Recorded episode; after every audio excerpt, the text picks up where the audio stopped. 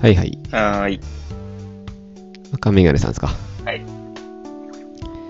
えっ、ー、と、今日は2人ですか今日はゲスト来られてますね。今日はね、ちょっと、そう、急遽ゲストを呼んだんですけど、チャプターゲストですね。うん。 2, 時2時間ぶっ通して出ないけど、とあるチャプターだけちょっとしゃ喋ってもらって、あとは2人って感じの回かな、今日は。いいですね。はい。えー、っとですね、そのゲストっていうのは、えー、ゆうじくんです。どうもこんゆばうんじはく。ん。まあこんばんはまあれ聞こえますかこんばんは。ご無沙汰してます。えーゆうじああ、はい。えっとですね、初めて来てくれたんやけど、あ、うん。ゆうじくん誰ですかねどういう関係ですか、僕ら。えーっと、タックとは、えー高校時代からの友人で、えー赤メガネさんとは大学さん、大学さん、大学生からの友人っていう感じですね。感じですね。うん赤メガネさんも面識あるんやったっけあーまあ、し大学の食堂で飯食ったりはしたよね、一緒に。2回ぐらいしたよね。だから あじゃあ深いうんかなり仲いい、仲いい方やね。仲いい方ですね。ツイ深いッなター、フォロー、フォロワーの関係なんで。ああ、深いな。 えっと、俺、俺、なんでこの会がもたれることになったか全く知らんまま始まったんや。あ、えーっと、なんでやったっけユージ。えーっと、なんか LINE したよね。なんでやったっけあれえーっと、ゆあ、ユージからなんか変な YouTube のラリンク送られてきて、これおすすめあるでって。えーっと、なんか、何やったっけあのラジオ。えーっとね、YouTube で Take It Low っていう、トラップビート、ヒップホップのトラップビートのプロデューサーみたいな人がいるんですけど、うんま。あ、その YouTube が結構おすすめなんで、タクオ君に送ったっていう、えー、タえー、おすすめなんで、タックンに送ったっていいう。や、 やべえ、これせ編集せなあかんのか。めんどくさいな。 そうやね、そうそう。急に送られてきて、で、えーっと、俺そのリンク特に無視無視して、ラジオやってるから出てくれへんってよえー誘ったって感じやね。うん、うん。なんか、はい。あ来週金曜行けるユージ来るみたいな。 シンプル、シンプルな LINE 来たから。いや、ずずっと来てほしかったんやけどね。ちょっと、そうか、赤メガネさん面識結構あるんやったっけそれちょっと意外やったな。あんま意識してなかった。うん、ぼちぼちね。うーん。まあ業界が近いかな。あ、了解そうなんやね。ですねあんまり俺、ゆうじくん何してるか知らないけど。なんか喋れる範囲で、今何してるんですかえっ、と、あ、そっか、赤メガネさんが何やってるかは公開してるのよね。僕もプログラムとかを書いてる、あの、エンジニアとして働いてます。え結いわ構、ゆジるョブホッピングしてる感じやったっけ今、会社で言うと3.5社みたいな。 ?3.5。えうん。うん。まあ、あんまり聞かないでいただけると。そこはじゃあ、コンプライアンス で。うん。まあ別にやましいことはないですけど、うんうん。長くなるんで。あれよね、しと東京の C がつくとこですよね。東京の4月、あ、いやいやいや、ああ、めっちゃ近いよ、 4月多ほど分です。え、C つきますか C がつく隣駅なんで。おー。うん。まあ、しいっぱいあるからね、C は大丈夫。やね。バレてないかな、まだ。そうそう。多分近いんやね。そうなんえっと、そうそう、ゆうじくん、高校、大学一緒やねんな。なんか、ちょっと腐れ縁やんね。謎に。そうですね。なんかこの、ポッドキャストやってるって話を聞いたときにすごく嬉しかったんですよね。あ、なんでですかね、それは。あの、高校時代、タック君とあの、ネトラジってあったじゃないですか。あったね。もう、15年ぐらい前うん。だと思うんですけど、だからいわゆる、ポッドキャストとかがまだ、あの、仕組みとして整う前に、ネットラジオっていう、多分 FC2 とかがやってたのかな。うん。そのサーバーが提供されてて、音声を、まあ、リアルタイムで配信できるみたいなサービスがあって、そこでこう二人で、あの、ラジオを配信して た記憶があっうて、ん。うんうん。そうすっそう。きゃなーっていう。友人家で徹夜でやってた記憶が。 あるんやけど。なぜか朝まで やってて。何や、な、な、な、ユージがギター弾いたりとかやったっけ全然記憶にないわ。中身はちょっとね、わかんないよね。漫画の話とかかな。なんかそれちょっと覚えてて、俺。えその大学の時も多分二人やっとったよな、ドラジ。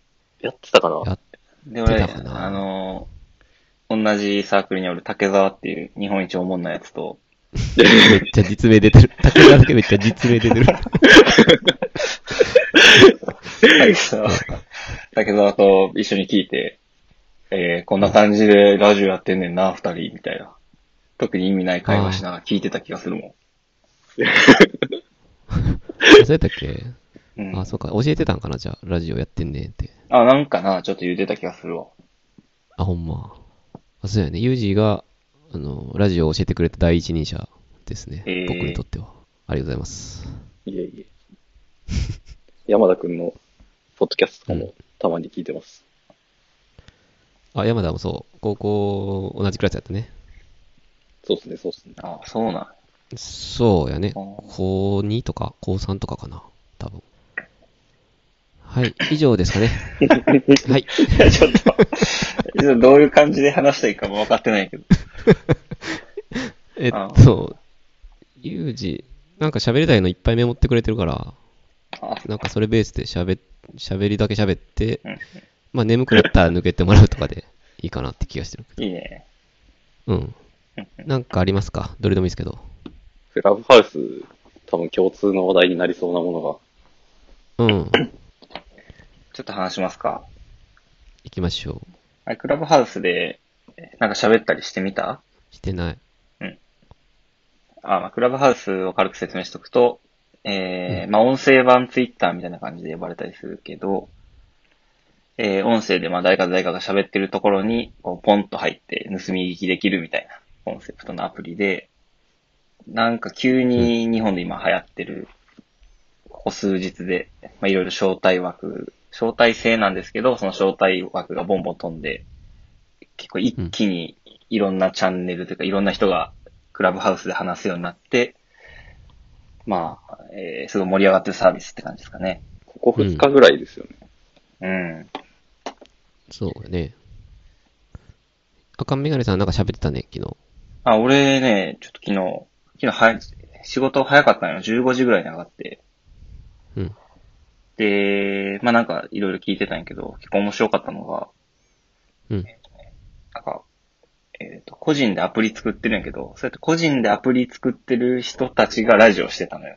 あ、俺それ見たかも、チャンネル。あ、見たうん。で、ちょっとそれ聞いてたんやけど、まあ、他にはないぶっちゃけ話というか、うんえー収益性どれぐらいとか、あそこにはどれぐらいお金が必要みたいなうーん。話とかしてたら、結構こういうのを聞けるの面白いなと思ってたら、あっていうか、赤メガネさんっていう人ちょっと呼んでみますかみたいな感じで呼ばれて、え、で、スピーカー側になって、で、ちょっと、あはじめましてみたいな感じで自己紹介して、へえ。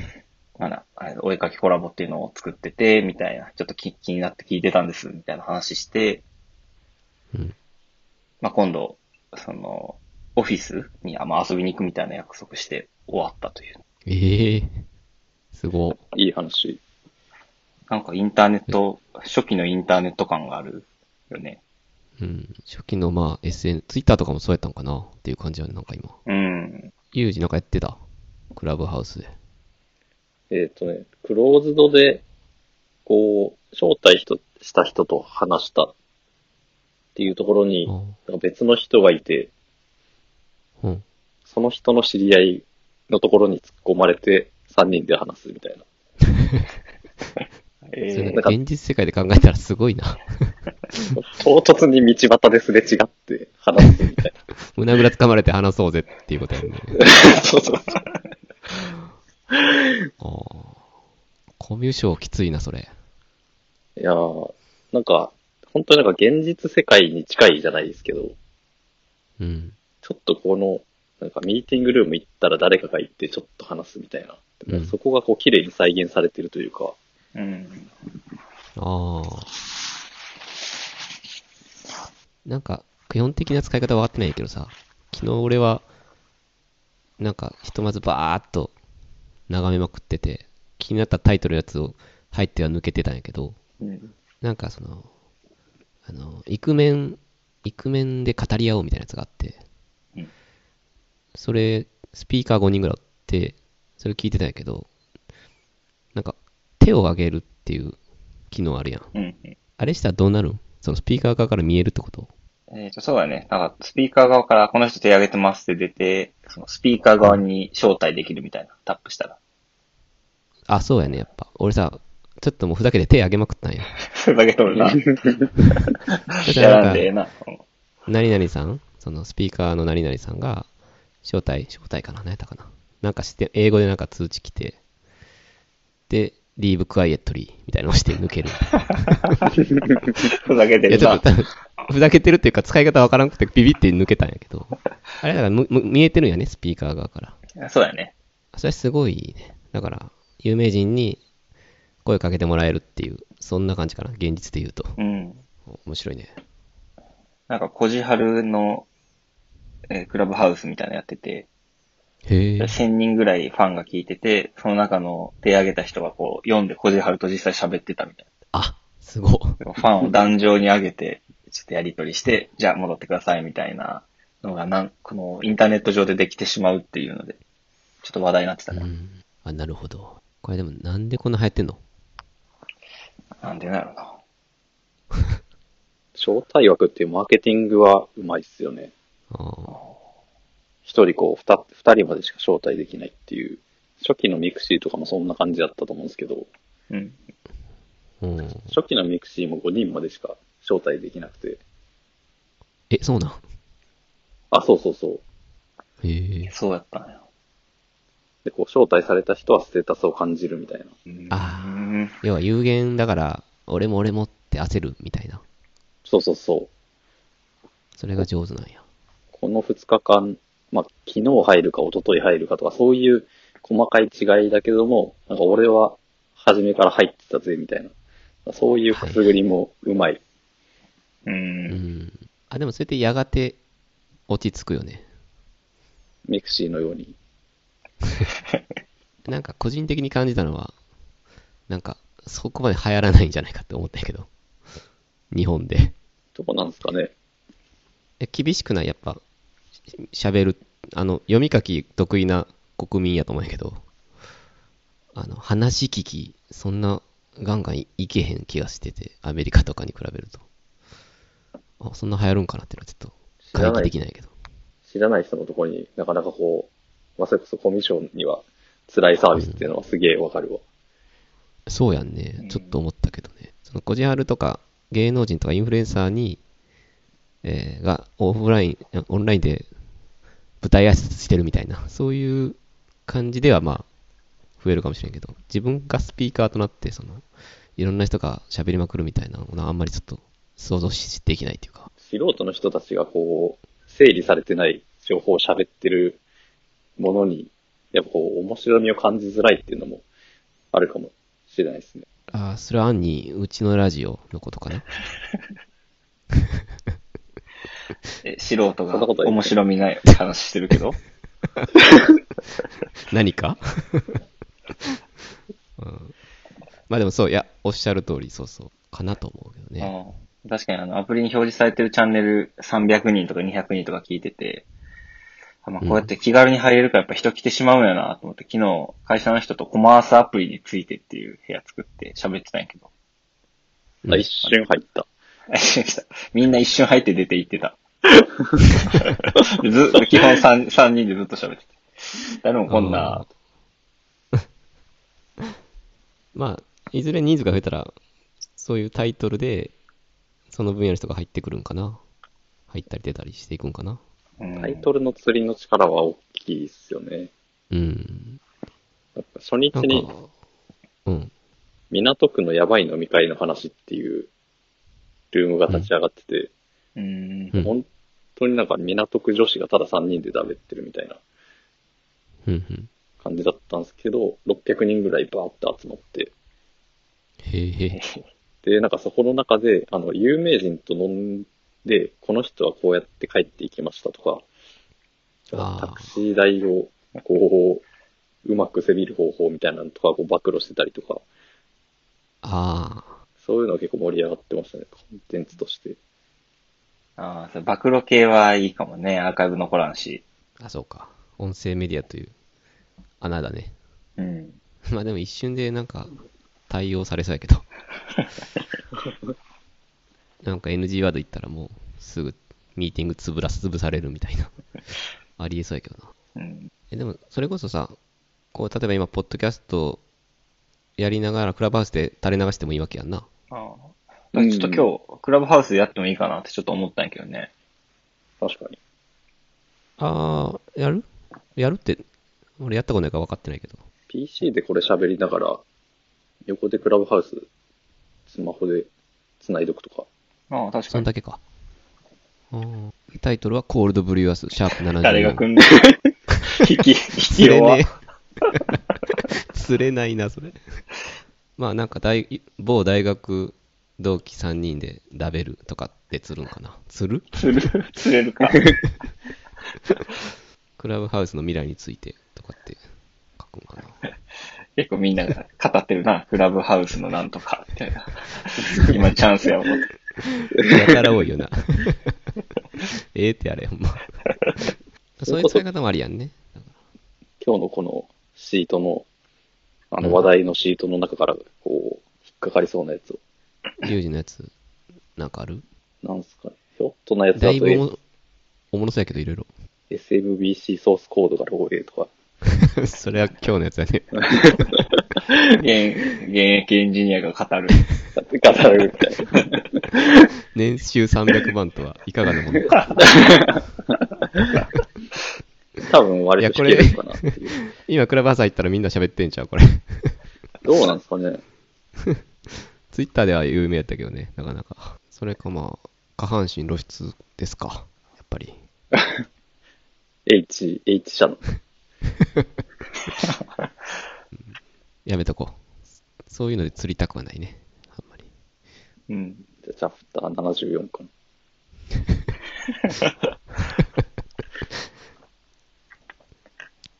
あーでもこの友達まで入っていけるみたいなやつも作れるんですよね。ああ、確かに。クローズドで、知ってる人は乱入できるとか、聞けるとか。うん。え、クラブハウスにおける友達って、フォロワーってことそうやったフかォな。ロワーですね。じゃあ、俺とユージユージと赤メガネさんの全フォロワーの誰かは入れるってことか。うん。ほーん。あ、それ面白いね。とく、飛び入りゲストってことやね。そうやね。聞いてたら、まあ聞いてもらって、じゃあちょっとゲスト行ける人みたいな感じで手挙げてもらうとかはできるかもね。それ毎回やる今後。でもなんかそうやってポッドキャストの収録に使ってる人も結構おる気がするな。え ー便利や。ね、それ。うん。生放送用としてな。インスタライブ的なやつか。うん。うん。まあ、とはいえ、あんまフォロワーとか揺れるレベルに人数おらんから。やめとくか。てか、むしろでも今のうちなんかな。いや、まあまあ、やってみてもいいかな。やってみてもいいね。うん。やりますはいはい。あの、これでもちょっと一個問題が、そのやってくれる人、入ってくれた人は、ローカルでボイスメモで録音してほしいっていう、 それを強いらなあかんねんけど。結構きつい。 まあだから手挙げてもらって読んで、ちょっとまず一回ボイスメモと。いや、いや、でいただいて。用意してもらっていいって。一回オーディエンスに戻して、準備できたらまた。誰が入ってくんねん、それ。めちゃめちゃハードル高い。まあ、リスンオンリーかな、これは。うん。まああ、入ってくるのは厳しいね。あちょっとクラブハウスの起源的なところで言うと、うんなんかもともとポッドキャスト結構好きでこれ作った人が、うんえーまあいいポッドキャストというか、ポッドキャスター同士が繋がったりする場がまるでないと。はいはい。で、まあそういう SNS っぽいのを作りたかったらしいよね。うんで、なんか、その、ポッドキャストって部分的に聞いてもおもろいかどうかよくわからんし、あのうん。全部がテキストに起こされてるわけじゃないから、さまったりもできんしで、まあ探しにくいコンテンツじゃないですうか。んっていうところから、その人にフォーカスして、まあ多分有名なポッドキャスターのをみんなで聞くみたいなのが、割と想定してる使い方っぽいんやけど、うんまあ、有名人同士の話とかを盗み聞きして、そこに突然たまに入ったりできるっていう、ポッドキャスターのサークルみたいなのを作ろうとして作ったという話でしたわ。ああ、なんかチャンネルによっては、チャンネルっていうのかな、クラブっていうのかな、うんなんか、例えばこじるりと乙武さんが喋ってるとかは、なんかそれに近いものを感じたけどね、うん。有名人同士が喋ってるのを盗み聞きまさにしてたから、昨日俺、うん。それは確かに面白い。音声アプリも3つ目らしいですね、作ったの。あ、その人がその人が、えクラブハウスが3つ目で、やっと当たったみたいな。おういやー、ー、個人的には音声メディアがすごい好きやから、うん。は流行ってほしいけど、なんか1ヶ月後どうなのかなとかちょっと思ってしまうんやけど、頑張ってほしいな。そうね。まあ、ちょっとポッドキャストの撮るときとかに一緒一緒に垂れ流したりしてみるかね。ちょっとやってみようか。うん。うん。次からにしようか。そうしますかうんうん。はい。はい。ちょっとあと喋ってほしいのいろいろあるんですけど、うん。ゆうじさん。そうですね。SMBC ちょっと頭出ししちゃいましたけど、うん。行こいけますかう。もちろん。これまあさっきの反応を見てると2人ともご存知っていう感じだと思うんですけど、はい。うんまあ開発を委託されてた側の会社のエンジニアの人が、ソースコードを、えー GitHub にアップしたんですけど、うん。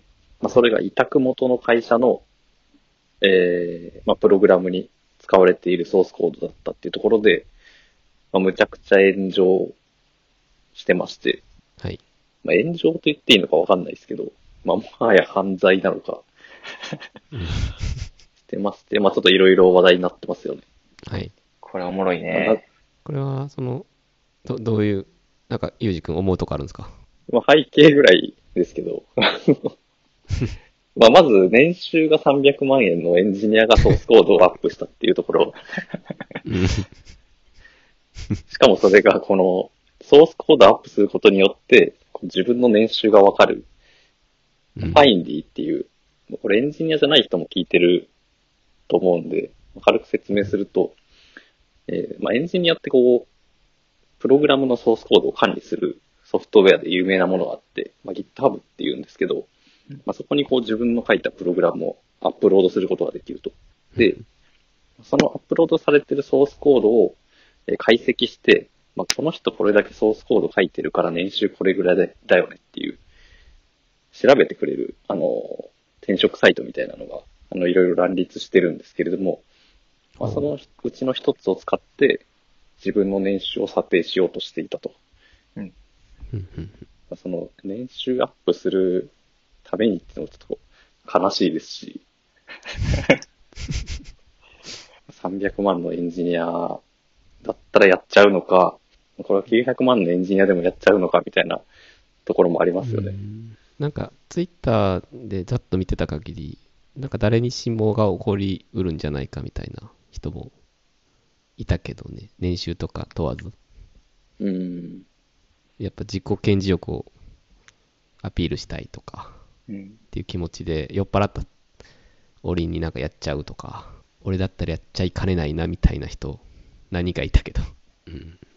ちょっと俺もやりそうやなと思ったわ。自分。い や、これはさすがにないかもしれんけど、うんやっぱその、会社でコード書いて、家でコード書いてって、境目結構あんまないというか、うん。まあ、ほとんど同じようなコード書いてるよね。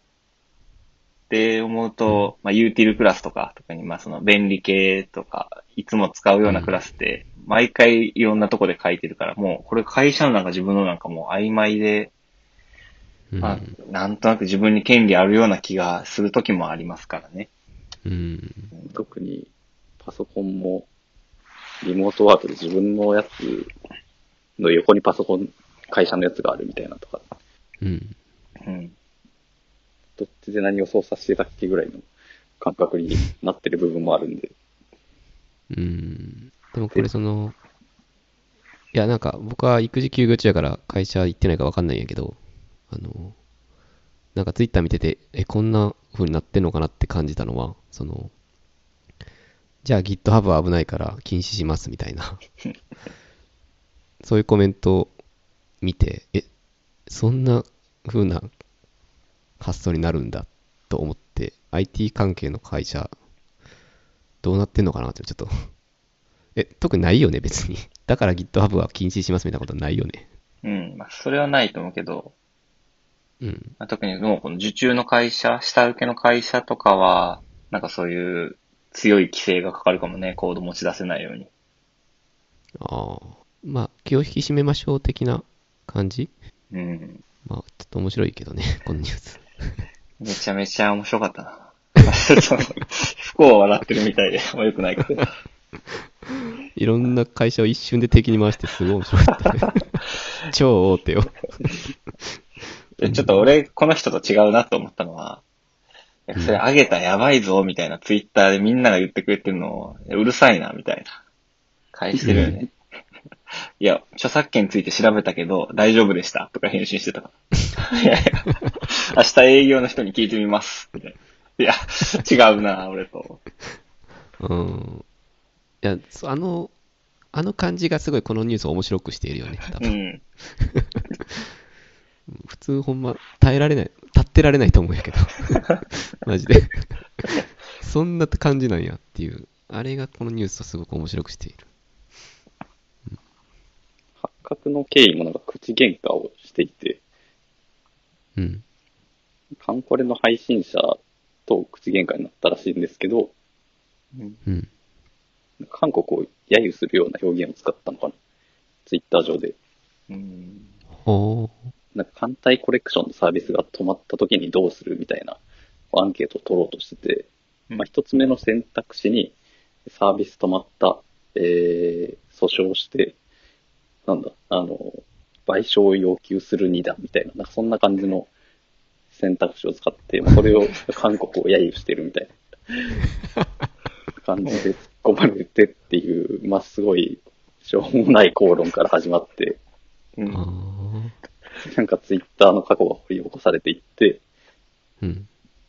なんかどうやらこの人の GitHub に面白いコードが上がってるぞみたいな感じで 広がっていくっていう。あーなんか俺、時系列で終えてなくて、その断片的なワードで、カンコレってあって、何のことか全然分かってなかったんやけど、その発端やったんやね、カンコレが、そもそあも。のこれのゲームが掘ったんらしいですね。あー知らんかなんか結果しか知らんかったな。なん かいろんな情報飛び交いすぎてよく分からんかっおもろすたぎるやろ。ね。面白い ね。まあ、なんか、我が事じゃないから笑えちゃうな、これ。うん。まああ、いいそサイトの、めっちゃコアなロジックが漏れたとかではないっぽいけどね。うん。有まあ、機部ル系、分的に。 うん。うん。警視庁え、警察庁のデータベースのアクセスクラスみたいなのがあったんですけど、これ、結カ構ッ、あれだったらカットになるのかな。結構クリティカルじゃないのそれって。大丈夫なの なんか犯人、犯人を保存するデータベースにアクセスするモデルみたいな。それ、やばいやろ。ユーティルちゃうやろ、それ。何言うてるじゃないな。ユーティルではない。それコアやね。あの、メンバー、メンバーメソッドってこうエンジニアサイトわかんないですけど、うん。あの、あメンバー変数か、に、あの、男子有無。立たれた指の有無えとか、入れ墨え、しかの有無もみたいなっメ、メソッド名が、ん日本語で男子有無 ていうコメントがされてて、あ、コメントか。変数名はクロスフィンガーっていう、めっちゃおもろい やん。うんあでまああそれちょっとめちゃくちゃ面白いな。 みみたいな、そ れ。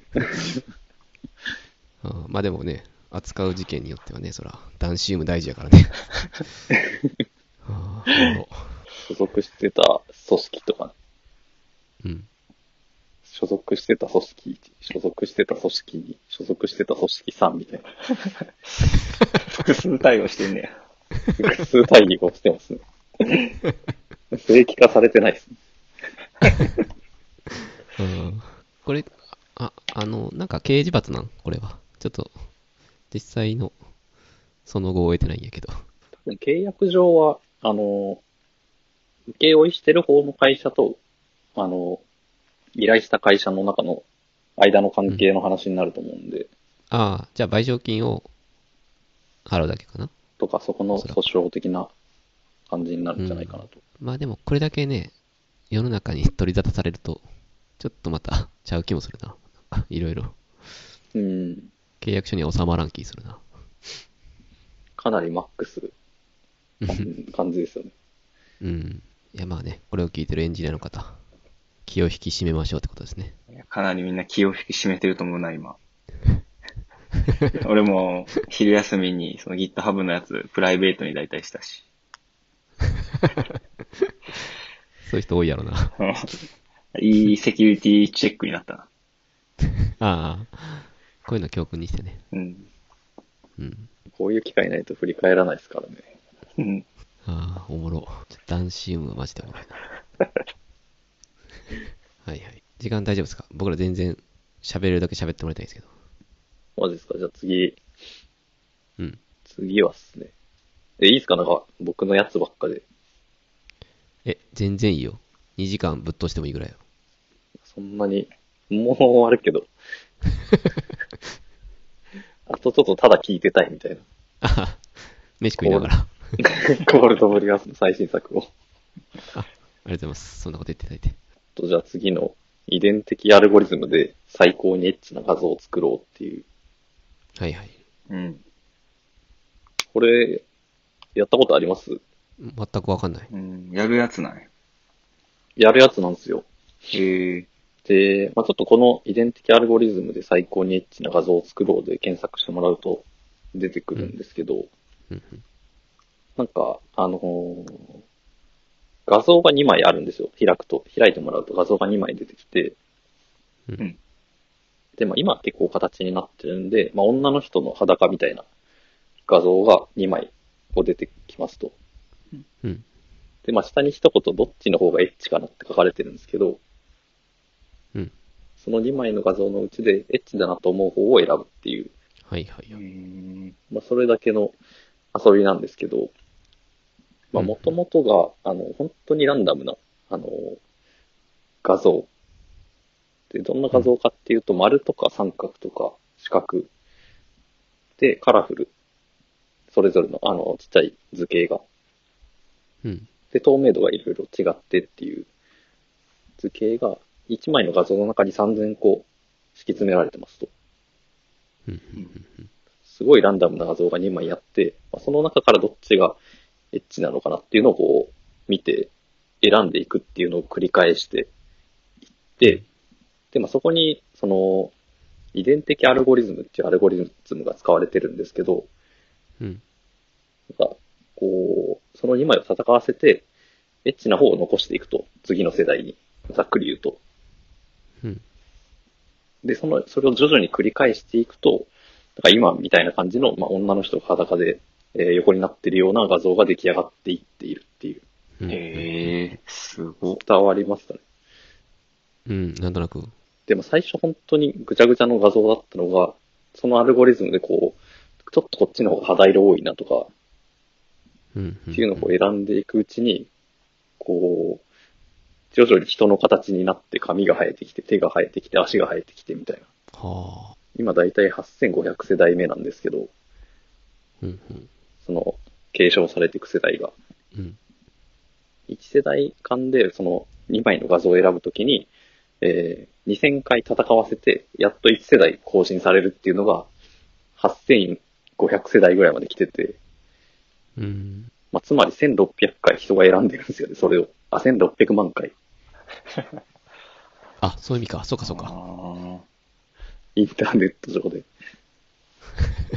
むちゃくちゃ暇やなと思って。っていう話なんですけど。いや、これね、皆さん検索、あ、まあ、リンク貼るけど、でも今時点ですでに裸体の女性ができつつあるよね。できつつあるっすね。これ僕が初め面白ていな見たタイミングでおっぱいが2つ並んでるみたいな。おー。へー片方乳首ないみたいな、なんかそんな状態ですね。へえ。だから、えっ、と、いわゆる教師、あ、ん違うな。アルゴリズムからは、裸の女性がエッチだなんてことはわかんないけど、えっと、人はし教師ありのこう、学習みたいな感じなのかな。えーっとね、教師あり学習で言うと、まあ、みんなの中の想像力が教師みたいうん。な感じなのかそうやね。教師ありとは言わないか。教師ありって言ったら、もう裸の女性見せたら終わりやもんね。そうだね。そうではない。丸とか三角とか四角っていう、その要素自体が、えっ、と、ま、まあ、どこに配置されてて、それが何色で、どれぐらいの透明度を持って、みたいなのが一つの DNA として、ほうまあ、1枚の画像が3000個の DNA かける4パラメーターぐらいなのうが、んを持ってて、なんかそれをこう数学的にうまく掛け合わせていって、うん。その、選ばれ続けている要素はずっと残り続けるみたいな。う。うんーん。おそらくエッチであろうと。想像されるものが。はあ、面白いね。すごい学術的なのにしょうもないっていう、うん。これ有名なんや。なんか有名っすね。ツイッターでよく流れてくる。うんそれはあな たの、あなたのタイムラインぐらい見やたとこ。と、見たことないけど。見たことない。あれおか しいな。ツ イあなたのタイムラインに流れてるだけですね、これは。 もう5回ぐらい見たけどな。あ、ほんま。これいつぐらいから、あ、えん結構最近始まって結構最近っすね。1ヶ月経ってないんじゃないかな。なんかサイト自体の見た目がすごくその古いっていうか大昔からあるのかと思ったそうではないんや時代を感じますね、これは。時代な感じるなんかすごい海洋編やしあいい かえええいや、もう全然人の形に見えるもんね、今や。ーうん、そうっすよね。なんかこう、みんなの中でエッチなものっていう、まあ、そのワードしかないのに、ここまで至るっていう共通認識みたいな。う。うんんこう、全世界がスクラムを組んで、本気で選びにかかってる感じとかすごく面白くて、おー昔のインターネットを感じましたね。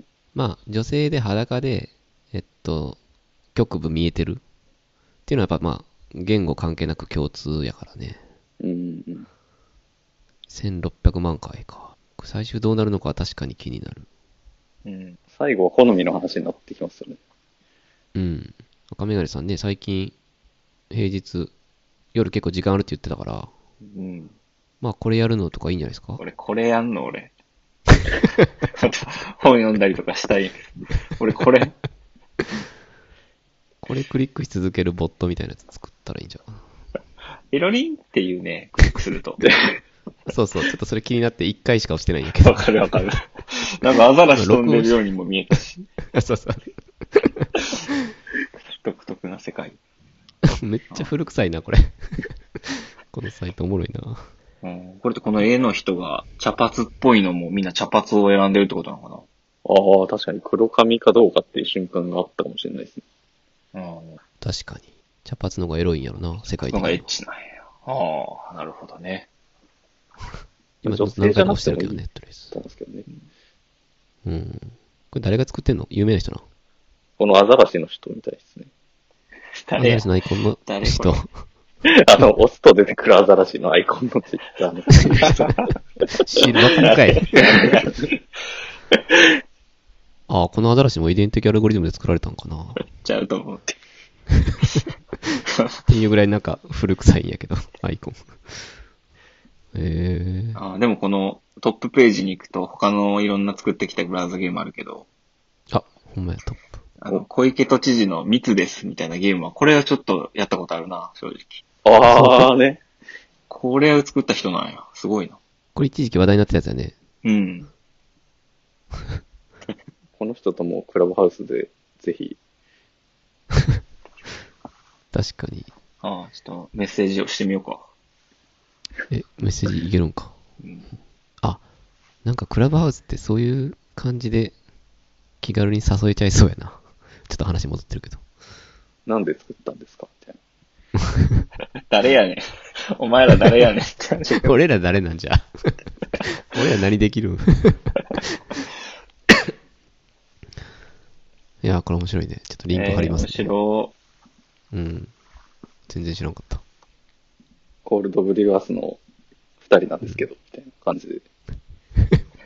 はえ、有名じゃないのあ。 あ、どうなんやろ、赤メガネさん。い。うん、まあでも、10人ぐらい聞いてるから、そろそろ届いてるかもね、アザラシにも。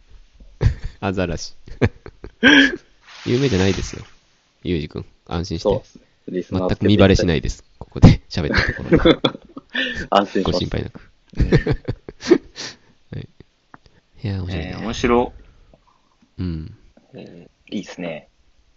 いいっすね。まあちょっと遺伝的アルゴリズムにあんまり知らないんで、調べてみようかな。下に説明書いてあるよね。そうですね。二つの、えっ、と、まあ、それこそ DNA 持ったものを戦わせて、うんえっ、と、混ぜるか、なんだっけな、混ぜるか、えーどっちかをそのままコピーするか、うんえー突然変異を生み出すかみたいな、うーん。その選択肢をするらしいです。えなんか多分この、真相学習が流行る前に、多分アルゴリズム屋さんはみんなこれやってた。ー、あ、そうなのよ。うん。俺たちが卒業するギリぐらいまで多分、割と有名なんちゃうかな。で、卒業してから多分みんな真相学習に行った、みたいな。うん。感じじゃないかなうーん。この遺伝的アルゴリズムはなんか一世代で40枚画像を用意してるみたいですね。 40枚。 40枚。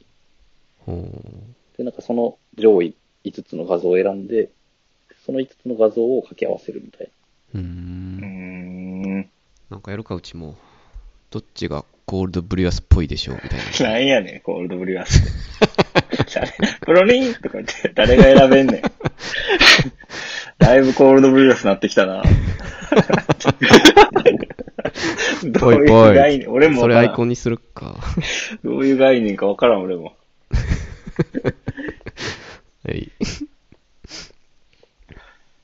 ああ、ええいや、めちゃくちゃ面白かった、これ。うん。ああ、よかったっす。ちょっとまたテックワークで呼んでもらえますかね。あ、全然、あの、うちのラジオ聞いてもらったらわかんないけど、ほぼゲスト来てな、来てくれないんで、いつでもどうぞ。ちょっとテックの話題持って、チャプターゲストで呼んでください。持ってくるんでめっちゃいいやんぜひ。めっちゃいい。調べときます。ああ。ちょ、ちょっと僕、あ、時間大丈夫ですかゆうじくん。抜けた方がいい。抜けようかな、じゃえ、え、えあ。抜けなくていいよ。あ、違うあ、いや、じゃあ、どうぞどうぞ。いや、いていいのか、俺。あ全も然ち、ろん。テックでちょっと、ダリーっていうメモちょっと書いたんですけど、知ってますかねダリー。ダリー、知らんな。わかんない。 DALLE、ダリーっていう、多分こ今月なんかすごい、俺のタイムラインには流れてきたんやけど、ダリーが。ああ、そこれれで。すよね。あ、これか。はいはい。あ、なんか見てる今。ちょっと調べました。あ、ダリーで検索したらなんか出てくるのかなうん。ちょっと GPT-3 っていうのを見たことある。あ、見たことある。えっと、ダリーっていうのは、オープン AI っていう多分会社が作った、モデルっていうんかな。こういうの業界では多分。モデル。ルと呼ばれるもので、うん何をするものかというと、えっと、入力がテキスト、まあ文章。で、出力が画像やねんけど、えっと、例えば入力っていうのは、えっとね、ちょっと待ってね、俺が見たツイッターで言うと、なんか大根の赤ちゃんが、えっと、チューチューの服着て歩いてるみたいな、 まあもうわけやからん、適当な文章を入れると、えー出力画像としては、その、大根の赤ちゃんのイラストみたいなのが出てくる。ほえっと、やってることはまあそれだけなんだけど、えっと、その精度がね、異常に良くて、えっと、本当にその人間が描いたようなイラストがいろいろ出てくるんですよ。で、他にもその、あ、これ有名なやつで、オープン AI と書かれた店頭の看板みたいな風に入れると、う。うん。まあ、本当 Google の画像検索みたいなんで出てくるかのような、いろんな、その、三次元の、三次元というか、えっと、自然界のオープン AI と書かれた看板みたいなのが、大量に出てくるんだけど、これは全部、その、とある店の看板に OpenAI って書いたわけじゃなくて、もうすべてが架空の、えー画像。になってるとへえ。実際の看板が検索されて出てくるとかじゃなくて。ではなく、えっと、この入力の OpenAI と書かれた看板というもの、情報だけを頼りに、その画像を出力しているというモデル。これの総称がダリーって呼ばれているらしく、今ちょっと見てるけど、結構精度高いっすね。うん、高い。512×512 ぐらいの解像度。あ割とでかいと思うんやけど、えっと、まあ今までのなんか 32×32 ぐらいの小さな画像が結構主流だったんだけど、まあその解像度っていう意味でも、精度っていう意味でも、もう異常なモデルが出てきたみたいなので、なんか今月すごいバズってて、で、なんかこれ、多分リビルドとかでも喋ってたんやけど、まあ、ここまで来てしまうと、もうイラスト屋さんとかは消えるんじゃないかみたいな話。うん。えっと、なんかやっぱりその、あれなんだっけ、その AI が仕事を選ぶ、いん仕事を奪うみたいな言われてる中で、こういうイラスト屋さんとかは本当に厳しいんじゃないかっていう話を、まあ、してたし、まあ、この画像のけなんかサンプルを見るだけだと確かになっていう風にちょっと思えるぐらいあのすごく精度がいいっていうので確かあの、うん、これはすごく面白かったですね。おならでコンペとか出してみたいですね。おならここなら、あ、こそう。なんか、ね、AI が東大の受験したとか、そういうレベルで、いろんなもので、機械がチャレンジしてるけど、まあ、こうイラストの世界でも、もう、ここまでいくと分かんないよね、多分。誰が描いたとか。うん。まあ、そういうことでね、新しい未来を感じるというか、うん。面白かったですね。クリエイティブを獲得してる。ん AI がクリエイティブを獲得してる感じがします。そうそうそう。うん。この OpenAI の看板とかって、あの、リアルな背景写真、レンガ調のビルの看板が OpenAI になったりしてると思うんですけど、うん。この背景は本物なのかなえっと、まあ、おそらく、その、まあ、こういうのは大概学習というのが事前になされてると思うんやけど、うん。学習においてはもちろん本物の画像を使ってるはず。あーだから、えっと、これは本物と言って過言ではないと思うんだけど、ただまあ、えっと、本物って多分2種類あると思ってて、えっと、一番多分、パッと思いつくのは、本物の画像を1枚適当に選んできて、オープン AI ってテキストで貼るみたいな。うん。でもそうではなく、えっと、このダリーが出力するのは、各画素の値のみだと思うんですよ。だから、その、何かしらサンプルを丸々取ってきてるわけじゃなくて、それを描いているっていう意味では、本物とはちょっとまた違うんじゃないかな。うん。なんかそのままの風景の場所は世界中どこにもないかもしれないってことだね。あ、そうそうそうそう。まあ似たようなとこはもちろんあると思うけど、あー全く同じものでは決してない。そしたらなんかあの、あ、写真素材というか、うん。なんか、ホームページとかに貼ったりする画像の素材とかをどっかから買ったりとかするけど、まあそういうのも全部作れちゃうかもね。そう、著作権フリーで。ああ、著作権はわかんない。 フリーではないんかもしれないけど、機械が書いているという意味では、ちょっとまた違うんじゃないかな。その、 なんかもう一個、アボカドの椅子形をした肘掛け椅子っていうのがあるんだけど、ああ、これもすごいね。うんそう、これは世界どこに探してもアボカドの形をした椅子なんかないらしいんやけど、へえ。なんかこれに限って言うと、本物の画像っていうのはまあなくて、そもそも。多分アボカドという知識はまあ得てるとは思うんだけど、事前に。うんまあそれを椅子風に変えたのは間違いなく機械というか、人じゃない何かで描いてるっていう点では、まあ本物ではないかなっていう感じだね。えうん。すごいよね。ー、マジでデザイナーいらなくなりますね、これ。うん、この今はなんかこれを再学習してとかっていうのはまずできないらしいんやけどまあいずれすぐ公開されるやんか多分この世界うん。そうなるときついんじゃないかななかなかと思う GPT-3 って、プログラムもなんか、こう、フォームが、ボタンが2つあるフォームみたいな形で入力すると、それ通りの、あの、ホームページ作ってくれるみたいなうん。うーん。 のにも使われてた気がするんで、うん。その人間しか獲得し得ないだろうと言われてたクリエイティブな領域まで入ってこられると、本当に、あれ人間の存在価値は、みたいな。うん。そうだよね。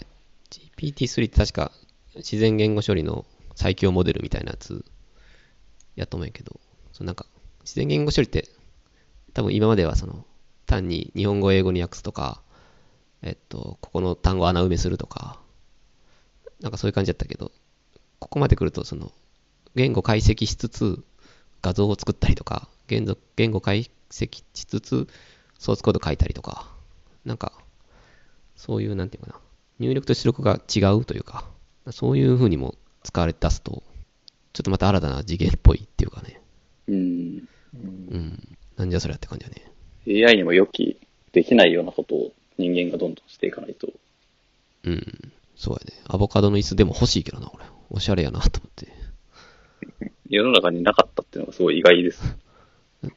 あ、わかんない。その、な、えでもあるんかないや、あるんかな。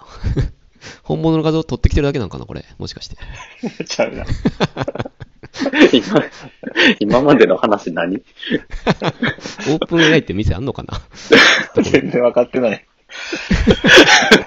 ほんまの画看像板検じゃな索いこれ。うんこれ、画像検索のモ デルもしかして、みたいなやつ。 ?IKEA みたいな。えー、うーん、なんかあの、クリエイティブっていうと、うえん。っ、と、なんか、広告とかで出るような宣伝のバナーとかって、はいどういう色合いで、どういうフォントで、どういう配置だとよくクリックされるみたいな、が研究されてるのよね、割と。はうい。ん。なんか、そういうのとかも、勝手にこう、AB テストみたいなのして、一番いいやつに自動で AI が作っていくようになりそうやな。そうやね。それ正直得意分野じゃないかな。 そうやんね。うん。なんかちょっと、中国の EC のアプリとかだと、うん。えーとね、近いことやってて、えーうんそれは、こう、ベースになる四角のビューとかはほぼ一緒で、なんか真ん中にこの商品が今おすすめですって言って商品の画像が入るんやけど、その画像が、その、ガジェットになったり、本棚になったり、靴になったりみたいな、いろんな別のやつがどんどん合成されて、どの商品だと一番この人に刺さるかみたいなのを勝手にやっていくみたいなシステムでやってるらしいんよ。ああ、なるほど。えで、まあ、もともと人間がやってた仕事を、そうやってシステム的に自動化して、しかもシステムの方が優秀。そうやね。しかもコストかからんし。そうそうそう。っていうので、まあ、これはかなりブレイクスルーなんじゃないかって言われてたけど、うんもうその最終形みたいな感じだな。そうなのよね。なんか、これしかも、その、間違いとか特にないじゃないですか。 これって。うん。なんていうかな。それ一番得意やと思うんで。なんか100点取らなきゃいけない問題を、機械学習とかっていうよりは、なんか、こういうの、お面白いっていう意味で、画像なんか多少1画素間違ってても絶対にいい人間には何の意味もないっていうか気づかんし、こういうのめっちゃ得意な、多分、モデルだから、なんか、特にこういう、まあ、低解像度、スマホとかで見るレベルの、なんか画像とか、広告とか、やったらもう本当に取って代わられるというか、あの、人間が選んで良くなってしまうのかなっていう感じよね。うん。うん。なんか、クラブハウスで流したかったな。今日の回。 あの、ユージ知らんけど、えいつもはね、こんな話してないっていうか、ー、 そうだいや。ああ、真面目みたいな。ちょっと今日こそクラブハウスやったかもしれない。もしかすると。今からこの流れでいきます。あ、でも今から呪術回戦やけど、大丈夫大丈夫あ、ちゃうか。呪術改正見てるけど、ちょっと俺もこういう名詞覚えてないから、多分、リスナーになあるそう。だよね 俺もです。 はいいやー、面白いね。面白いね。ちょっとユージ最後ぐらい、しもう一個しゃぐらい喋ってもらっていいですか。 じゃあ、子供が生まれました言っていいですかあ、急にハート。あ、これも、あ、ちゃうか。これもテックの話かなもしかすると。あー え知らんな。やったことないわ。子供が生まれましたってやつ。これは何、なんか、遺伝的アルゴリズムかな遺伝的アルゴリズムですね。まあ、ある種さえね、 遺伝的アルゴリズム。 本来の。本来の来の意味合いや。ガチ遺伝ですね。ガチ遺伝よね。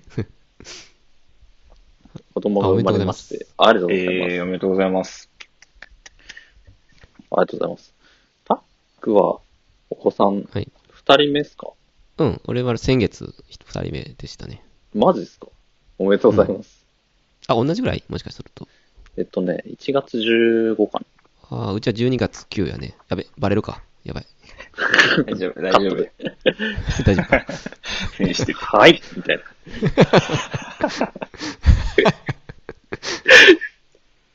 あ、じゃあ本当にこの間やね。同級生ですね。うーん。女の子なんですけど、えー、おめでとありがとうございます。え、どっちですかう。あ、どっちやろな、とか言って。それは自分、自分が決めることやからな、それは。 あ生物、せ生物学的には男の子やね。そうやな。 配慮していかないといけないですね。うかつにね、決めれんからね。テックの話ばっかで恐縮ですけど、あの、フォームとかもすごい気にしないといけないですよね。年齢、年齢というか、性別とかも、あ、入力フォーム入力フォームとかも、性別を選ばせるところとかも。なんか、最近なくなってきつつあるみたいなの聞いたことあるんだけど。あ、性別自体選ばせるのも。うん。あ、ちゃうかな。なんか、ボスとか、あの、要は、マン、ウーマンの、プラス、まあ LGBT 的なやつで、いっぱい選択肢を作るとか、うーん。になりつつあるのかな6つぐらい。かなもしかすると。うん。か、アザーとかかもしれない。もしかするその他。と。うん。え、ユージって、フルリモートやったっけフルリモートです。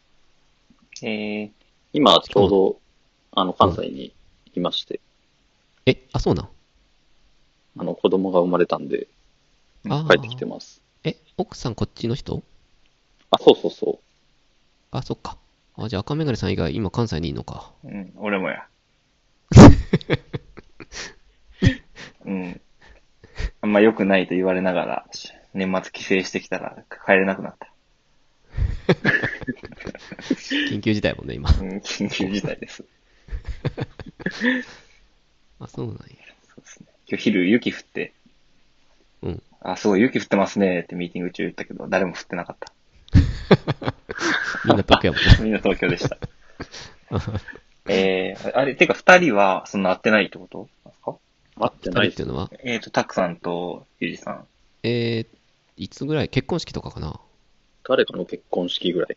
えー、それこそ、ユージかなそんなにあちゃうか。誰か結、あ、タッキーかなとか言っても、名前ちょっと出て、う。自分たち以外はガンガン出すという。あそこの会社のタッキーかな多分1年前ぐらいちゃうかな。え広島ちゃうかな。いや、え、広、いやいやいや、多分大阪ちゃうかな。タッキーのじゃあ俺呼ばれてねえわ。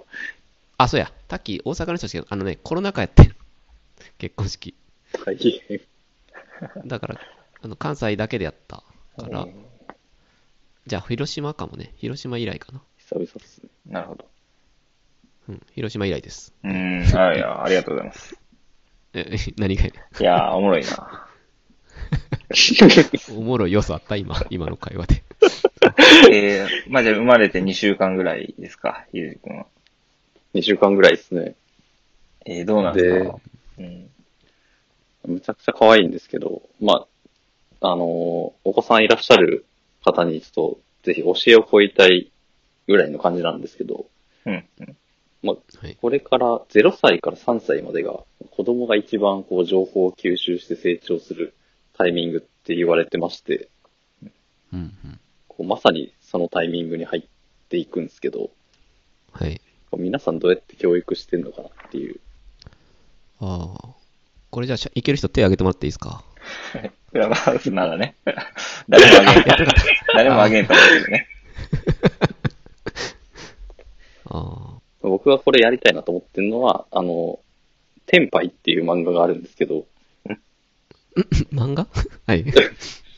あみ読んでないですか あ、俺は知らんな。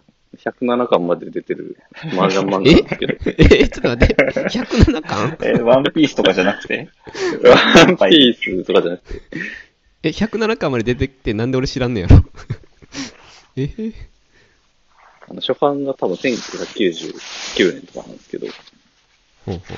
こから20年間ずっとマージャン売ってる。えー。で、マージャン職人黒沢知らないですか知ら赤ん村さんわ。詳しいんちゃういやー、知らんわ。勝負の差なんて常に51対49に過ぎないってことを忘れるな。知らないですかいや、知らんな。ここま でピンとこん ことあるんか。あ、やっぱ俺東京やからかな。違う、その。えー、うんいや、まあ、ケンパイってその漫画があることは知ってたけど、そんな、長寿連載なのは知らなかったな。もうむちゃくちゃ長寿っすね。えー、えー。黒沢、麻雀職人黒沢の外伝的な漫画も出てて、うん。それも40巻、50巻ぐらいまで来てるんじゃないかな。 ちょっとあやふやですけど。うん麻雀職人黒沢っていうのはテンパイのキャラクターってことそうっすね。あの、あ、ススピンオフってことスピンオフです。スピンオフで50巻 どうなってんねん。なんかだちょっと調べておきます。あの、あ後で LINE で送っときます。いや、そこまで気になってないです。どうでもええなあ。テンパイ知らんから。スピンオフの関数気にならんな感。想。い や、やっぱ正しい情報を発信しないと、メディアなんで。あ、そそうやね。あまあでも分かる人手挙げてもらう聞こうかあ、やってない。やってないし、やってても振り下手すぎて誰もあげんと思う。あ、ごめんなさい。あの、子供の話ですよね。すい子ません供の話。ねはい。で、まあ、主人公が、あの沖本俊っていう名前なんですけど、うんうん。麻雀むちゃくちゃ強くて、うん運もやばいんやけど、記憶力がまずやばいと。うんうん。対局してる時の麻雀の山を、あのーまあ、一回やったら全部めくっていくじゃないですか。あれを全部、あの記憶してるんですよ。うん。小学校の時に測った IQ が195うん。はいはい。みたいな、こう、記憶力の化け物みたいな主人公がいるんですけど、うん。まあ、その主人公が子供の時にお母さんにむちゃくちゃ鍛えられて、その記憶力を獲得したっていう一節を読んで、ううんん。。これやっぱあの生まれてから、その吸収力が高い0歳から3歳の間に、まあ、いかにこう、そのトレーニングをするかっていうのは大事やなっていうのをすごく感じてまして、はいはい。で、その本編の中でどうやってお母さんが沖本俊を鍛えたかっていう情報があるんですけど、うん。なんかその方法がフラッシュカードってわかりますああ。わかる。えー、ちょっとわからん。 ?1 か暗ら、算みたいなやつ。あ、そうそう、その一瞬でなんかこう記憶するみたいなう。うんん。先輩の中でやってたのは、1枚の、えー紙の上にドットがこう1個ポチってあるんですよねうん。で、その次のカード見ると、えっ、と、2個ドットがポチポチってあるんですようん。で、それが100個まであって、まあ、100枚の紙があって、うんまあ、。それをこうランダムにパッて見せて、何個ドットがあるかっていうのを覚えていくみたいな、っあー。うん。 ていうのをこうやってて、いや俺も沖本俊生むんやったらこれやらなあかんのかな沖本俊む予定。予定。ええまず、女の子やんね。おーやっぱちょっと麻雀職人黒沢に認められる子供を作りたいなと思って。おーうんなんで、あの、子供を鍛える方法あったらぜひ教えてくださいっていう。あーそれやっぱタックさんね、一人目育てられてるから、うん。今の話はどうなんですか沖本を作る作戦は。ああ、ちょっと恥ずかしながら聞いたことなかった。恥ずかしくない、恥ずかしくない。大み丈ん夫な。知ってるん か。もう関西やったらしゃあないんかな。やああ、そうなんや地域性やるんか、こ違れ。う、東西の違いじゃないと。県民賞 か、これ。いや、うちはなんか、あれやね、うちが生まれる前に思ってたのは、あの、3歳までに3000冊絵本を読もうみたいなやつうんうんうん。があるんやけど、モンテッソーリ教育みたいな。そうそうそうそう、モンテッソーリ、イタリアその。れって、藤井聡太とかのやつかな。藤井聡太とか、ジョブズがやってたやつじゃん。あ、そうな。うんえちょっとね、それ、由来わかんないけど、俺はなんかブログで読んで、うんあ、なんか千3000冊ってすごい、えってなるんやけど、1日3冊読んだら到達できるんよね、それって。ー、確かに。うん。で、まあもちろん0歳の時は読め、読まないけど、えっと、まあ今、うち4歳やけど、あのね、寝かしつけ1時間ぐらいあんねんけど、10冊ぐらい読んでんねん、うち、ほんま。毎日へえすごい。あ、だからごめん、ちょっと語弊あるけど、10 1000冊っていうのは延べ1000冊っていうことで、決してその、1000種類というわけではないんやけどね。同じやつを2回読ますとか。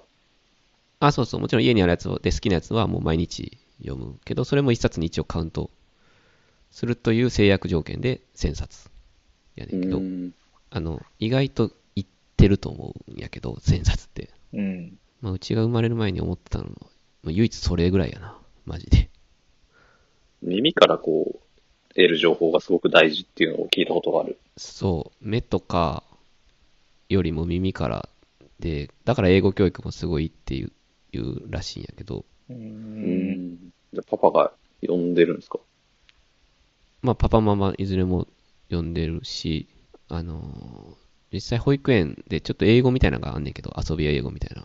まあ、それも異常に吸収してくるから、やっぱり。う。。うん耳から入ってるんよね。なんか風船をバルーンって英語で言うんやけど、それはずっとブルーンって言ってて、彼女は。うん。うん。もう俺ら最初全然何とかわからなくってさ、ブルーンを取って、みたいな。それは耳から入ってるなと思って、英語とかもいいんじゃないですかね、すごく。なるほど。うん。あとはテンパまイあでも、テンパイにはちょっと負けるかな。テンパイも、ちょっとぜひ。今から間に合うかな。4歳やけど。あ、2人目にか。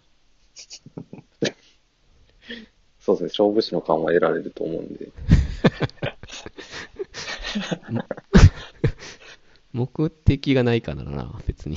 あ、じゃあ目標か。うん。まあちょっと考えてみますね。うんもしその二人の対局があるとき呼んで、あ、あメンバーとして、うん、見たい。うん麻雀4人必要なんで。うん。そうやね。まあ、20年後ぐらい、ちょっとまたやろうか、一緒に。それ そうやな。あと、この流れでもう一個いいですか。はい。ベビーサインってやってますやるっていうのは。なんかこれ僕もあの、子育てしてるおそお父さんに聞いたんですけど、うん。その、赤ちゃんが喋れるようになるのが、だいたい1歳半ぐらい。そうやね。うん。言葉として単語レベルで。それぐらいが、なんか、だいたい平均っていうのを聞いて、ただなんか、音を発するのはもうちょっと前ぐらいから発せるようになるんですけど、まあ、意思疎通ができないと。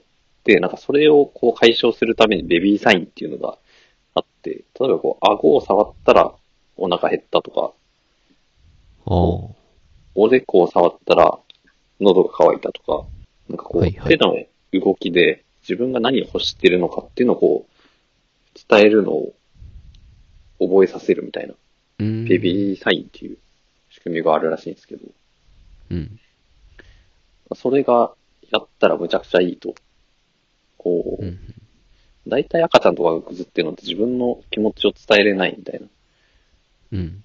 ところが、あの、に起因してるんで、こう自分が何を欲してるのかっていうのをこうちゃんと相手に、えー伝えれるから、まあ、ぐずる前に、こう意思で教えてくれるからむちゃくちゃ楽っていう話を聞いて、うん。それ確かになっていうのをめっちゃ思いましたね。やってないな。まあ、犬、犬のしつけと一緒な感じかな。ああ、なんか、犬もあるよね、そういうの。ないっけ犬何やろないか。ごめん、適当なこと言っあるよね。た。うん。やってないっすね、うち。それ、テンパイですか情報源は。これは、あの、天杯です。先輩さん。ベビータイムもフラッシュカードと一緒にそうですテね、ンやパっぱイ。育児本 それ育児本なの育児本ですかね。 あのこれはあの会社の先輩です。うん。先い輩や、です。知らんな。あの確かに意思疎通がわからなくて、親もイライラするっていうのはあるから、ウィンウィンな気はする。そうっすよね。うん。で、やっぱこう自分の気持ちをちゃんと伝えるみたいなトレーニングができるらしいんで、うん。ここもいいみたい。いや、まあそもそもね、そんな俺考えてなかったから、意識低かったんで。教育に対して逆うん。教育に対する意識が低かっまあ低いんで、今でも。すごいですね。頑張っていきたいと思います。新米パパとして。ああ、頑張ってください。はい。あ、iPad はあんま見せない方がいいっていうのは聞いたことあるな。 YouTube とか。うーんじゃなくてね、タブレット端末、まあスマホも一緒やけど、えー、はパソコンの方がまだマシだというへえ。ことらしいっす。あの、生物学的には。それは何なんだろえっとね、なんか出てるんよ。iPad を見てるとき、体の中から、ね、何かが出てるんやだけど。う。iPad からじゃななくて。 iPad からは出てないね。iPad からは何も出てないんやけど。これはカメラさん詳しくないかな。えー全然知らんな。え、テレビは大丈夫ってことえーっと、よくないと思う。バックライトがついてたらよくないんじゃないかな。ああ、そういうことなの。あー、メラトニンや。メラトニン。ああ、そういうことか。そう、これは子供にとってかなりきつい光らしく、iPad とスマホは。うーん。まあ、テレビもそうかな。だからじゃあちょっとテレビをやめてプロジェクターにしたんやけど。うーん。むっちゃ考えてるやん。ん。なんかね、そう、それはね、思ったんよね。うん、そうやね、合ってる合ってる。うん、寝る前の読書にタブレットは現金だってことですね。ああ。はい。これ皆さん気をつけてくださいね。気をつけます。はい。えー、そんなとこですかね、メモ。ちょっと待って、メモどこ行ったこれで終わりかな、メモ。上田はそんな感じですね。じゃあ、赤嶺さん、夜遊び行ってもらっていいですか まあ、すごい内容ない話していいですかじゃあはい。まあ、夜遊びってアーティストなんですけど。うん。最近結構、曲も聴いてるし、まあ、オールナイトニッポンとか、他のラジオとかもいろいろ聴いてるんですよ。えさあ、結構あの、二人の人柄が良くないですかー、二人ってのは、あ、いくらちゃんとゆうじくん、夜遊び知ってますしてますよ。ちょっと、すいません、ミュートしてましあた。りリますスナーでいいですかはいはい。まあ、突然。大丈夫。うん。はい。ちょっとさっきから3秒前ぐらいの会話が聞こえるな、実は。俺めっちゃリアルタイムやけど。あゆうじもあれゆうじ、夜遊び急に興味なくなって出たかなえ、ミュートしてるんじゃないちょっとすいません、コールドブリガスを聞きたくなって。え な、な に別の世界線で喋ってるコールドブリガスのうんを聞きたいなと思って、ちょっと僕、なしパターンあった方がいいのかなっていう。あ、そういうことですね。はいはい。あ、じゃあ、しばらく二人で喋ろうか。すいません、ちょっと、二人のやつ聞きたいです。了解です。はいはい。はい。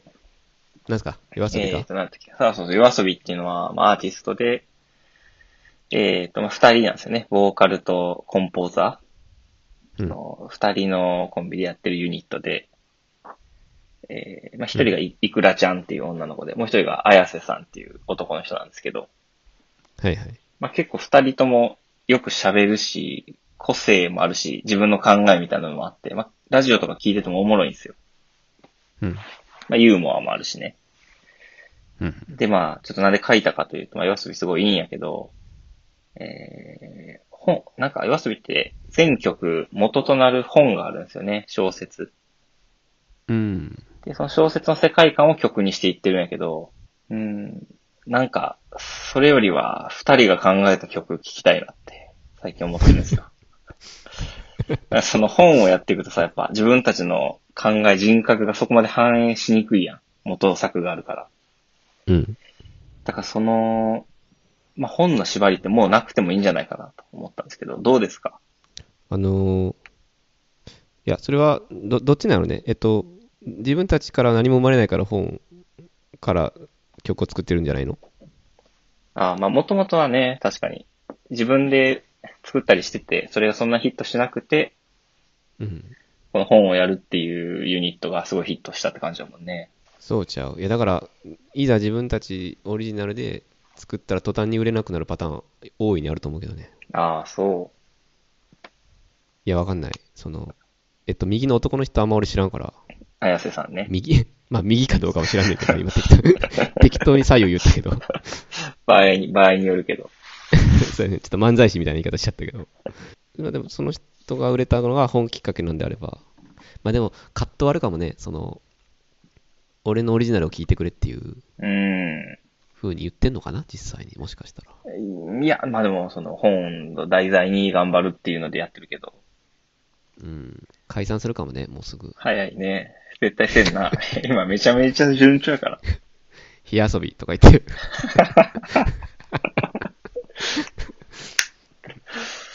ちょっと。あのさうん。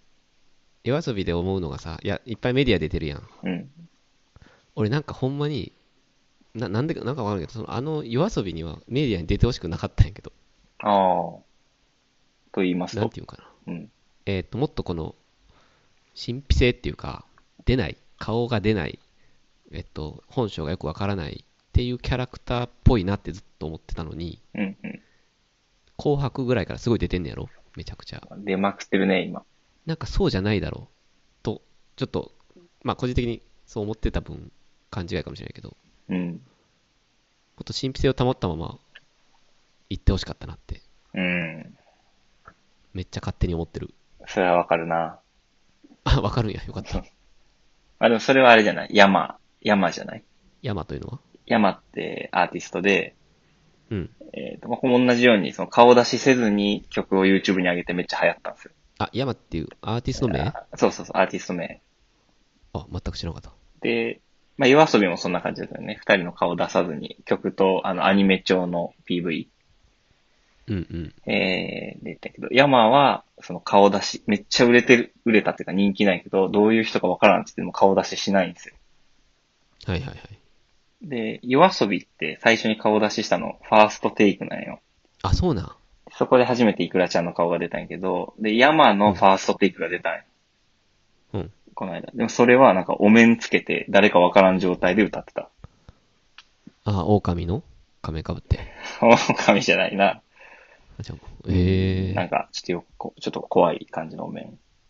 ー。おー。 だから男性か女性かもわからんし。うん。なんかのインタビューみたいなの出るときも、なんかすごい、ダボダボの、なんていうの、ローブっていうのかな。その魔導士とかが着るやつ。まあ、どうしって魔。導士って言わんか。だいぶゲーム脳やな、それ。 杖持ってたかも。うん。まあメラとか打ちながらやってたんやけど。いやいや、それじゃあ魔導士や。それ山ちゃうわ。やっててまあそれで、本当にどういう存在かわからないっていうので、うん。あの、人柄とかはいいんで曲だけ聴いてくださいって言って去っていくという。俺は完全に夜遊びはその、そっちの類やと思ってたな。うん。まあちょっとイクラちゃんが可愛らしいからね、そうやねん。多分そこやねんな。頑張りますみたいな感じだし。昔あの、相対性理論っていうロックバンドがいたんやけど、昔って今もいんのかな。多分あの、ボーカルは顔出ししてなくって、 えで、アニメキャラのジャケやし、可愛い声やし、曲めっちゃかっこいいし、みたいな、すごい夜遊びを個人的にはすごい投影しててさ、そこうんそこに。そしたらめっちゃ出てるやんと。まあ出てるって俺は YouTube でしか知らんけどうん、いろんな音楽番組の違法アップロードされてまくってるから、あ、出てるんや。ちょっとショック。えうん。うん。まあそういう路線に振ったんじゃないそうやね。多分それね、顔が可愛いからと思うねんな。結構応援したくなるし、感じだしな、イクラちゃんって。うーん、ちょっと素人臭いっていうところそうそうそうそああ。う。結構みんな好きやろ、ああいう人。そうやね。敵いないよね、多分、いくらちゃんには。ユーモアあって、たまに冗談言って滑ったりとかしてもいいみたいうん。な。まあタックさんは敵っぽいですね。うん。あ、いやいや、敵ではないよ。しかも、オールナイト聞いて、いや、うん二人とも話上手やなって、ちょっと結構びっくりした。 なんでって思った。 めっちゃ実力あるままで来てるんやっていうのがちょっとびっくりしたけどね。そうなんよね。うん。ああ、いい話やね。うん。どうなのかって、その、本にこだわる遺憾について話したかったんで。うん。こういう話題は、また戻るけど、クラブハウスとかでさ、やっぱり、どう思いますかみたいに。うん。リスナーがいた場合は、問いかけられる な。というわけでね、でも俺らじゃないな。誰がやってんのこれ。その音楽会とか、やってる確かアーティストがやるやつかな。ああ、確かにね。なるほどね。うん。かね。ちょっとじゃあ最後ぐらいかな。呪術廻戦行っていいですか。はいはいはい。これ知ってるかな呪術廻戦って。え俺が教えたい。あ、 すいません。えっと、一応アニメ見終わりました。ええあ、見終わるというか正確には、あくまで今、Amazon プライムに追加されてる分という意味やけど、うん。おそらく毎週追加されてるっぽくて、ああ、毎週金曜日にやってるよね、アニメ今。あ、そうだ、金曜日に地上波でやってるってことそうそうそあ、じゃあ遅れて配信されるのかなう。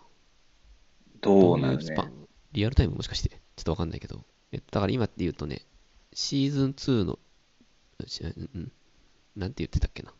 シーズン2の第2話的な感じかな、多分。え対抗戦2、その2みたいな感じえほんほんほん。のところまで、えっと、見終わりました。どうですかあのー結構面白かった、面白いんですけど、あ、うんこれちょっとだけし内容触れてもいいうん。誰かネタバレ気にしてる人いる大丈夫。大丈夫うん。あのー対抗戦が始まる前に、えっと、主人公、何やったっけ板倉やったっけあ違板う取り、板取りな。全然覚えてないな、結構見てんのに。ごめんなさい。いくらちゃんとちょっと、またしまった。い、虎取と戦った、えっと、体に縫い目みたいなの入ってるやつ。うーん。東堂えっと、違う違東う違う違う堂違じゃうなくて。違う違う違う違う。えっと、茶、茶髪じゃない。えっと、髪長くって、えっと、よ、妖怪だけど喋れるああ、呪霊 側か。マヒトね。真人うん。に、えっと、操られた子いるやん。最後死んじゃった。ああ、吉野純平。すごいな。 名前。うん。と戦う一連のシリーズあるやん。うん。あれさ、その、めっちゃ強敵やん、多分あいつ。うん。虎杖もそうやし、虎杖を引率してくれたメガネの人いるやん。7対3がどうとか言うてる人。ななみんね。あの人もめちゃくちゃ苦戦するやん。うんしかも最後、あいつ倒せないし。うん。うん。で、結構なエピソード数を食ってたんよ、あれで。うん。で、その頃、えっと、伏黒くんとか、女の子とか、要は、虎杖以外の呪術高専のメンバーおるやん。うん。は、対抗、そんなことがあるとはつゆ知れずに、対抗戦のための特訓みたいにしてるやん。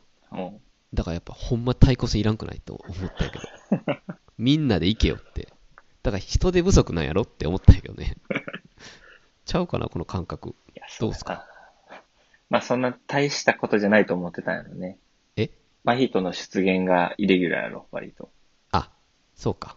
うん。もともとは吉野純平対策で言ってるから。あの二人で十分、二人っていうか、虎杖がいると思うしの、まあ、その、メガネの七谷さんの人で十分だ、みたいな。そうそうそう。はあ。いや、でもな、そのメガネの人も、その虎杖と二人でさ、攻略しようと思ってたよ。うん。でも無理やったやん。一回目、さ、ち地下なんかなんかで戦って、めちゃくちゃ傷負ってさ、帰ってきたやん。確かにな。その時点で高専のメンバーに招集かけるべきでしょ。あのそのてか、そもそもその、もっと上のさ、上司いるやん。上司ってか、あの、ガイルみたいな髪の毛、 違うなな五条先生。五条先生に連絡するべきやん。うん。緊急事態やん、あれって。うん。その辺がちょっとね、下船っていうのはちょっとおじさんなんかな、やっぱり。そう思っちゃうんやね。まあ確かにな。ただまあ、対抗戦は、今2回目ぐらいまで行ったけど、すごく楽しみやね。うん。あそうなんや。それ面白い。うん、やっぱ減塩両断的に、え、こいつどんな能力なんかなみたいなのが、次から次に出てくるから、まあ確かにな。そういうシーンやな。まあ、少年そう、少年漫画の醍醐味よね、あれは。うん。っていうのはすごく面白いね。まあその総力戦で潰したらいいやんっていうのは、うん。フリーザー、ドラゴンボールでフリーザー暴れてる時に海洋神何もしてないみたいなことよね。ああ、そうか。これ全少年漫画に言えちゃうんか。うん。まあそうやな。ごめんなさい。ちょっと呪術改正に限った話じゃなかったかもしれないですね、これは。まあでもそういうのが気になってくるお年頃になったってことやな。そうやね。いけませんね。純粋に楽しまなきゃいけないけど。まあでも、イタドリの、あれじゃない、ベースアップを図ったんじゃないああ、実際まあ、ベースアップしたしね、あれで。うん、そういう経験をさせることで。うんうん。まあ一応ね、あー追いついたんで、アニメは。いや、そのアニメの、うん、吉野淳平のとかは、ちょっとアニメでも見たいなと思ってて、うん。なんか漫画の、あの、なんていうかな、ページとページの間のおまけコマみたいなのあるやん。はいはい。あの、あるね、一般的には。そうそう、作者が、まあ、質問に答えたりとか、ちょっと挿絵描いたりとかするところに、うん。えー、なんかその吉野淳平のストーリーは、漫画では実は書ききれなかったって言ってて、ふんふんふん。もうちょっとその、生い立ちとか、前後の吉野淳平についての話をいろいろ考えてたのに書けなかったのがすごい心残りですって書いてたの。あ、そうなんや。でなんかそれが聞くところによるとアニメでは回収されてて、だからアニメオリジナルのストーリーが結構あるらしいよね。アニメは、うん。まあ、生い立ちってほどでもないけど、まあ、いじめとうんか、あと母親とのシーンは割と確かに長かった。いや、母親はそう言ってもすぐ殺されたか。決してその生い立ちを深掘りした感はなかったけどね。いいいじめのシーンとかは漫画でもあったんやろ多分。あったあった。あれ逆に言うと何が漫画にはなかったんだあれあ、あれかなお母さんがネギ似合う女にはなりたくないとか言ってた。うん。そこかなそれはあったな。あるんかい。 バッチリあったな。好きな映画の話してるとかことかイタドうリと。ん。ああ、あったな。 あるな。そうやってアニメを見ろって誘導してるだけなのかな作者。ええいやいや。違ううん、どうなんだちょっとまあ見てみようかな。うん。なんか、いや、呪術廻戦、ごめん、ちょっとやゆったけど、そうは言ってもやっぱり、その、吉野純平みたいな人が死んじゃったりとかするっていうのは、いや、まあ、一般的には不謹慎だけど、漫画としてはやっぱすごいなって思う。うん。あ、殺されるんだっていう。結構お母さんも一瞬で殺されたりとか、えぐいなっていうのは結構感心してる。そうだね。ちゃんと、そこはご都合展開じゃないというか、そうやね。まあここは死ななおかしいやろってとこは死ぬよね。うん。なんか、最近の漫画で逆に、なんか時代に逆行してるとも言えるんかなとちょっと思ったけど、でもそういうのが売れてんだっていうのは面白いよね。うん。 多分俺らが漫画全盛期の時、いや、赤目さん未だ全盛期かもしれないけど、いやいやハンターハンターぐらいじゃない人殺す、殺されるのって。ああ、大体殺されへんやろ。多分。確かに。ねえ。だって花坂天使、天天君だっはてい、ライジングインパクトだっうん例て。悪いな。あ確かに、シュートも一人も死んでないか。 ごめん、何それ。シュートや。あ、シュートってか、シュートって聞く。あ、シュート死んでない。あ、でも、グローブが弾けたりとか、はしたか。シュート強すぎて手の皮えぐれてたか。確かに。あと、久保さん白血病で死んだか。あ、久保さん死んでるか、マジで。七巻で死んだか。そうか。あ、ごめんなさい。話それた。あまあでも、あの、ワンピースとかね、ほんまに死んでないし、ナルトとか。多分そうやね。ワンピース、ナルトが、象徴的やね。あの時代。まあそれが死ななすぎて、逆に今死んでるんかもね。反動でね。うん。なるほど。鬼滅とかもね、途中死んでるんで、おーあ、鬼滅のもそうなんや。鬼滅も死んで、まあそのあの、映画化してるやつとかはまさに、うん。煉獄さんっていう、すごい師匠、師匠じゃないけど、主人公を助けてくれる人が死ぬ話やから。五条先生みたいな人。そうそうそうそへえ。ああ、まあ、それとかじゃあ、割と割り切ってるんかもしれんね。今の漫画。う。うん。まあそれはいいよね。し死ぬからな、だって。あ、そうそう。それはね、いいと思う。まあ、動物飼って死んじゃうとかっていう教えと似てると思うけどね。うん。人はいつか死ぬっていう。あ、でも人じゃないんか。じゅ、じゅ、じゅじゅ、重力持ってるから人じゃないんかな。ちょっとわからへんけど。はい。あ、じゃあちょっと、一通り見たなら、呪術会やりましょうか。いや、あ、でも、なんか適し、適したゲストいないか。うちの周りで。えあの、し、しんじさんっていう方いるんですけど、あーそのわかんない毎、毎週ジャンプで呪術読んでその話ラジオでやってるんですけど、知ってます。あの、一応、ポッドキャストサブスクで登録してて、あの、なんか更新頻度やたら早くなってるんですよ、最近。 緊急配信とかやつ俺、それ、なんか、別にネタバレされるほど俺、そもそもその先のこと全然知らんから聞こうと思って聞いたら、うん。いや、ちょっとこれやらなまずいなとか言って て、なんか、俺たちのかつてのフリースタイルダンジョンをちょっと彷彿とさせる熱。そうだよね。ノープラン .fm ね。そうです。皆さん、ノープラン .fm でね、うん。呪術の最新のネタバレを放送しまくってるんで。そう。もう全く余すことなく語られちゃうんでね。ぜひ皆さんおお聞きください。ちょっと真似てやりますか。あ、そう、ぜひちょっとやりましょあちょっと俺もアニメ何話か見たんやけど、う。うん。その、確かにタックさんの前、オフレコで言ってたように、ギャグ戦が気になるな。 おい、言う、ネタバレすん、バラすなよ、俺がオフレコで。ギャグ線が低くて絵が嫌いって言った。ネタバレすんなよ。言えよ。何ビビってんねん。ギャグ線低いよね。あれでもアニメやから余計じゃないかな。あ、ほんまだから漫画とかやとさ、あの、吹き出しにないセリフってあるやん。っあー、はいはい。あるね。ていうか、なんとかじゃなかったのか、みたいなのって、こう。あの、手書きで書かれたやつやろ。そうそうそう。あれ系が、まあギャグに当たると思うけど結構。はいはい。なんかああいうのもアニメやと、わあ、なんとかだーって、パラパラパラみたいな、変な演出でやっちゃうよね。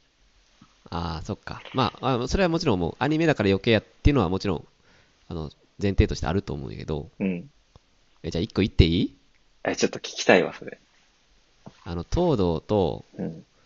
虎杖が森の中で出会うシーンあるやん。うん。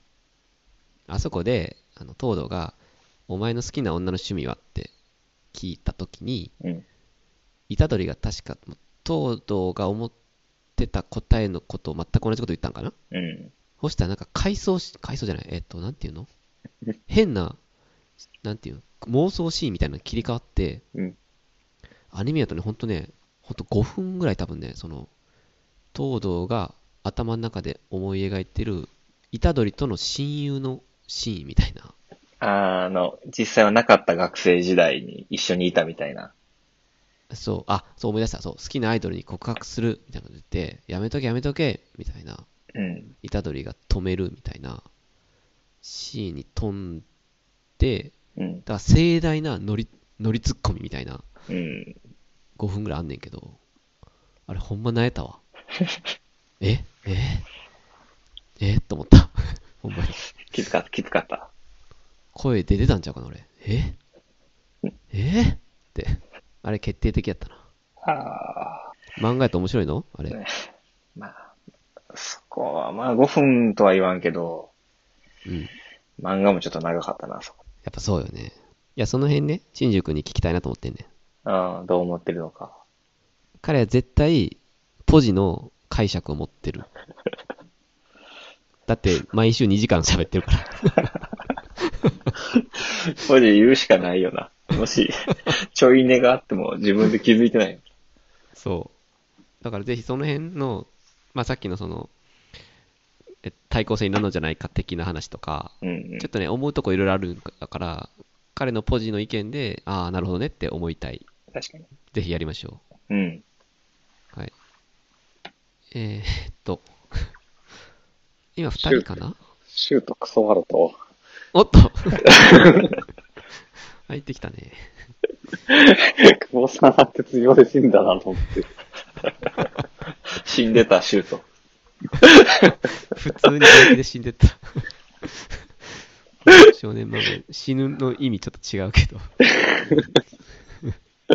いや、完全にポッドキャスト聞いてるだけだった、今。ああ、ありがとう。まあ、今日はちょっと、こんな感じかな。アフタートークやりませんかクラブハウスで。